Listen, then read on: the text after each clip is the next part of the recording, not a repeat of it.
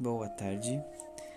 Estamos nesta segunda-feira, dia 7 de junho de 2021, para falar de um assunto que é muito tratado, muito conhecido no ambiente de trabalho, porém muitas pessoas sabem da existência dele. Ele age muitas vezes de uma forma inconsciente. Hoje nós vamos falar sobre a avaliação de desempenho.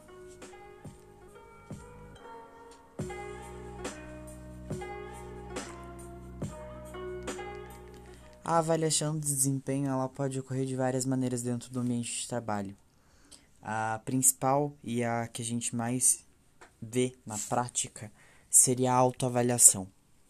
A autoavaliação ela é utilizada em vários meios de trabalho, tanto fora quanto dentro, numa contratação, é, durante uma experiência, uma entrevista de emprego ou até mesmo para coleta de informação das empresas, aonde o próprio avaliado se autoavalia. É onde nós pedimos uma descrição de é, o que você acha de você, competências, habilidades. É onde a empresa realiza a maior coleta de informações. Pensando por essa mesma essa mesma linha de pensamento, nós temos a avaliação 90 graus, que seria quando um líder avalia você. É, questionários, é, perguntas, isso pode demorar ou não. É, essa avaliação, por ela ser de uma visão de uma única pessoa, é muito. deve ter muito cuidado para a gente ser. para as pessoas terem o, a maior transparência possível. Muitas vezes é fácil de achar inconsistências, onde você fala uma coisa, depois fala outra. É, isso, sob um olhar crítico, pode ser muito é, complicado, pode pesar muito na sua avaliação. Logo depois também nós temos a avaliação de equipe, que seria as dinâmicas em grupo, é, convivência e seu dia a dia durante o trabalho.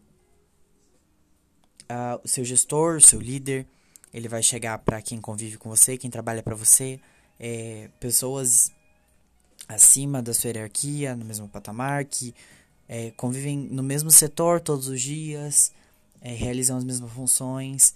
É, nessa, nessa forma de avaliação, a gente tem uma grande noção de como você está no seu ambiente de trabalho, tanto em questão ética profissional, quanto em questão de desempenho real no, na sua função. E temos também para fechar a função 360, que seria a avaliação por todas as partes, onde todos se av avaliam e são avaliados. Dessa forma a gente consegue ter uma maior coleta de informação, então você, ao mesmo tempo que você se autoavalia, você avalia o seu colega, que também vai te avaliar e ser autoavaliado. Nessa forma, nós temos uma grande coleta de, de dados, tanto sua, quanto do seu setor, quanto é, do meio empresarial onde você vive. E funciona de uma forma muito mais efetiva, porque os resultados são é, muito mais completos do que a maioria.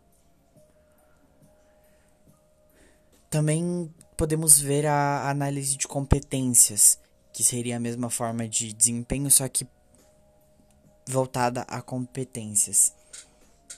Isso não seria muito voltado para para um meio técnico, é, onde se cabe uma autoavaliação é, e sim as habilidades de cada colaborador, de cada avaliado.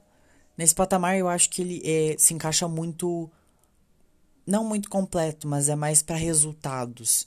É, a gente avalia proatividade, relação com clientes, é, se você tem essa, se você mexe com clientes, é, ou até mesmo com seus colegas de trabalho.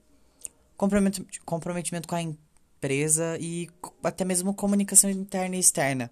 Muitas empresas atualmente têm muito essa relação de visão a redes sociais e, e sempre tá ali E o colaborador tem que ter essa imagem mais é, clean.